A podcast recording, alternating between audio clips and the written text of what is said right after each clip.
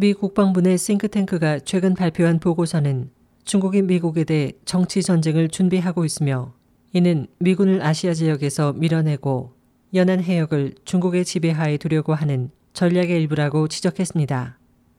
566페이지에 달하는 이 보고서는 영국 케임브리지대 교수 등 중국 문제 전문가 8명이 정리한 것으로 국방부 내 싱크탱크인 총괄 평가국이 최근 그 내용의 일부를 밝혔습니다.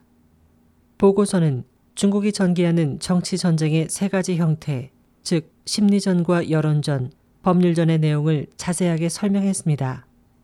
중국이 세 가지 전쟁을 주장하는 것은 정보가 발달한 현대에는 핵무기가 유효하지 않고 정치 목표 달성에 이전의 전쟁으로는 많은 문제가 발생한다는 생각에 근거하며 중국의 정치 목표는 자원과 영향력 그리고 영토를 확보해 국가 위상을 높이는 것에 있다고 보고서는 분석했습니다.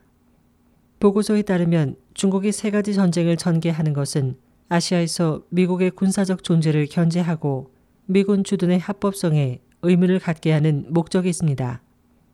동시에 중국은 세 가지 전쟁을 통해 군비 확장 실현과 영향력 향상, 그리고 중동으로부터의 원유 수송 항로 확보 등을 노리고 있습니다. 보고서를 정리한 교수들은 미국의 소리 방송에 세 가지 전쟁은 동적이고 입체적인 전략이다. 이전의 전쟁과는 다른 형태의 전쟁이다.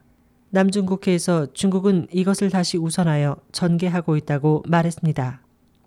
한편 미국 워싱턴 타임스의 빌 거츠 기자는 미국의 소리 방송에 미국 정보 사이트인 워싱턴 프리비컨이 지난해 5월 이미 이 보고서의 복사본을 입수했다고 밝히고 이 같은 보고서 발표는 예상 외라며 발표된 것은 내용 중 극히 일부라고 말했습니다.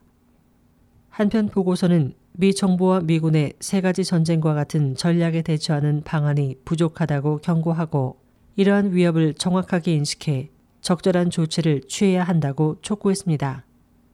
SOH 희망지성 곽지현입니다.